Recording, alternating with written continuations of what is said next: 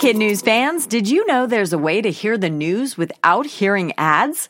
Parents and teachers can subscribe to Starglow Plus on Apple Podcasts to not only ditch the commercials, but also unlock access to future bonus episodes and other exclusives from the Starglow Media Network. That means ad-free listening of kid news every weekday, plus ad-free episodes of mysteries about true histories for riddle-obsessed adventurers, girl tales for a fun spin on fairy tales, Musicland stories to help young music lovers catch the beat, and audiobooks adapted for young listeners with classic titles, including Little Women and Moby Dick.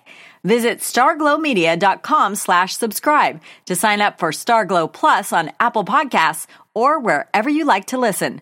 That's starglowmedia.com slash subscribe.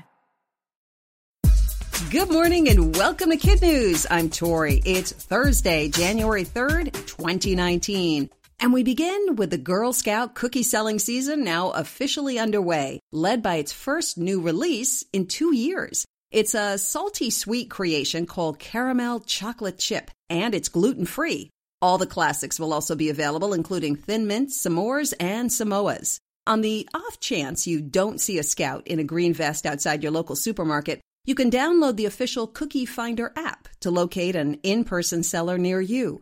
Every January through April, the Girl Scouts sell about 200 million boxes of cookies to earn about $800 million, money that the organization uses to fund travel, outdoor adventures, and STEM programs. In political news, the U.S. Congress begins its new term today with Democrats now in control of the House and the Republicans with a slightly larger majority in the Senate. The first order of business is to try to end the current government shutdown, which is now in its 13th day. President Trump met with leaders of both parties yesterday, but according to those who attended, no progress was made. The president has reportedly invited lawmakers back tomorrow to try again. We're down to one, just one college football game. Monday's repeat national championship between number one Alabama and number two Clemson. But what went down before one of the New Year's Day bowl games is all anyone can talk about right now. Someone at the Sugar Bowl thought it was a great idea to take a picture of the two mascots together Texas's 1,800 pound longhorn steer, Bevo, with Georgia's 50 pound bulldog, Uga. Bevo didn't appreciate the opportunity as much as organizers had hoped, broke through the metal barriers, and took aim at the dog. Fortunately, Uga was quick and dodged the horns, as did all the human handlers. It foreshadowed the game, however, with Texas toppling Georgia, and was a reminder that live animals, especially big ones, can be unpredictable. In other sports news, two tennis greats, Serena Williams and Roger Federer, faced each other on the court this week. They were competing in a mixed doubles match at a tournament in Perth, Australia.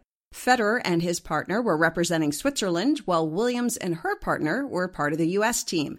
After a close match, the Swiss came out on top. In a post match interview, Federer said he was nervous about facing Williams' serve, which was very hard to read. Williams said it was literally the match of her career and she had a great time despite not winning. The two shook hands and took a few selfies together. They are both 37 years old and have won 43 Grand Slam singles titles between them. If you got a real Christmas tree for the holiday, it's probably getting close to the time to get rid of it. But how?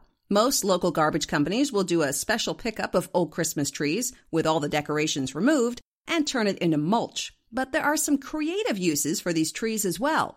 Some cities will pile them into barriers to fight soil erosion or sink them into ponds to provide habitat for fish. Some beachside towns use the old trees to rebuild sand dunes. A Michigan petting zoo wants to turn your Christmas tree into a nutritious snack for its twin goats, Bubba and Gump. If you're feeling crafty, you can recycle parts of the tree to make wreaths, candles, and coasters. And if you have a wood chipper handy, it can be used to shred the tree, which makes a wonderful compost for your garden.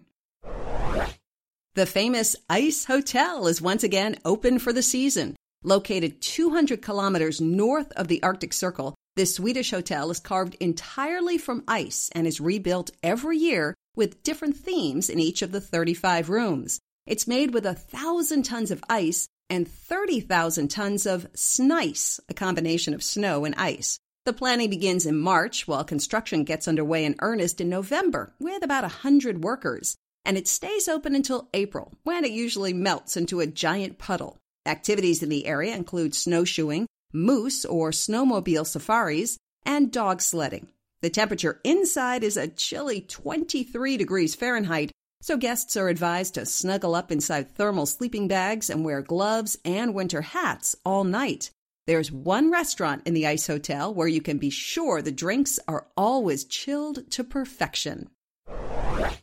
And that's it for Kid News. Now, the Kid News quiz. What's the first order of business when Congress begins its new term today?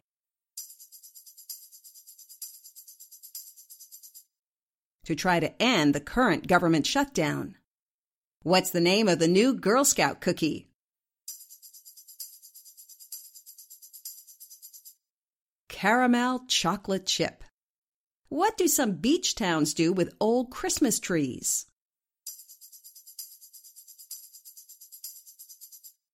They help rebuild sand dunes. What is SNICE and how much is needed to build the Ice Hotel? Thirty thousand tons of the combined snow and ice is used. And in One for the Road, the first detailed pictures from the New Horizons probe are out, and Ultima Thule looks like a snowman. Scientists say the space rock is actually two separate objects joined together, with the larger lobe taking the name Ultima and the smaller one now known as Thule. Thanks for listening. We hope you tune in for more kid news tomorrow morning.